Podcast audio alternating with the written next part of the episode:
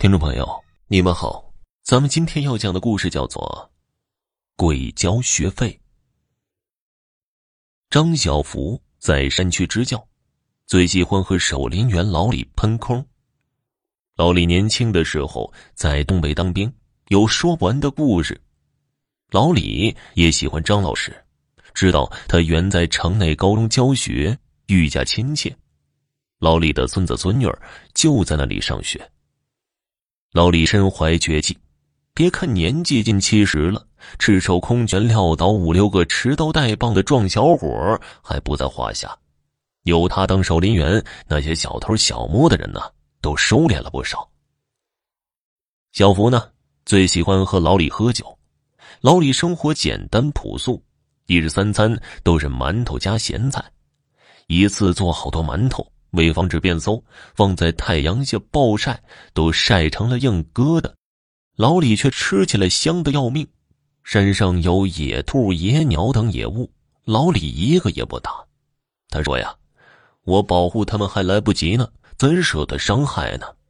他一片善心，总有不法分子时不时的来偷猎。暑假前呢，林子里就发生了一起偷猎案。老李同持枪带械的偷猎者打斗，被打中了好多枪。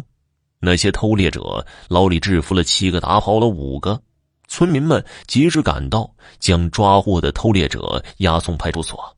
老李至死都抱着偷猎者的小腿不放，人们费了很大的劲儿才将老李的手给扯开。老李英勇的牺牲了。小福支教结束，又到开学之际。回到原单位接任高三五班的班主任。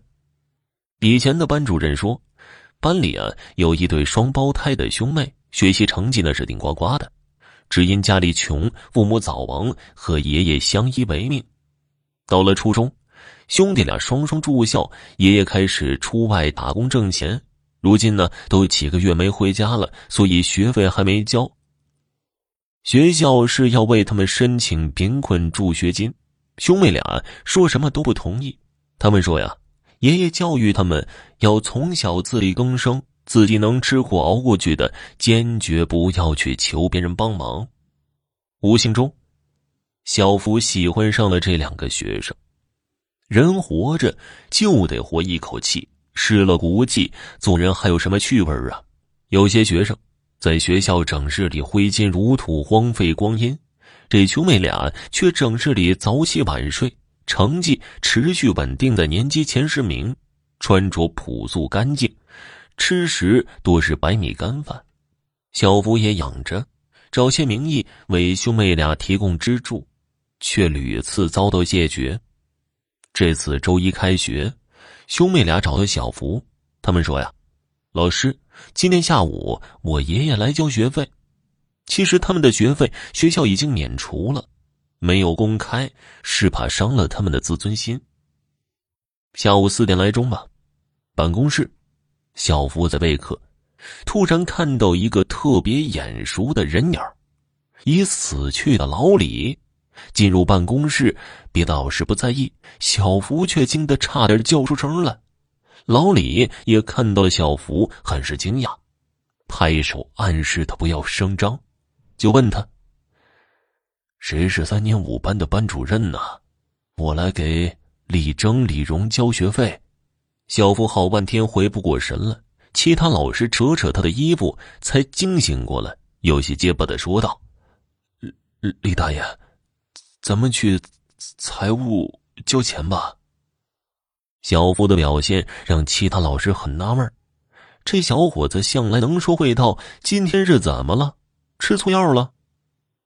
来到校园，在一处僻静处，老李解释说：“我已经变成了鬼，好在阴间鬼判官是个好心鬼，给我充分的自由，可以继续在人间干活赚钱，供我的孙子孙女儿读书。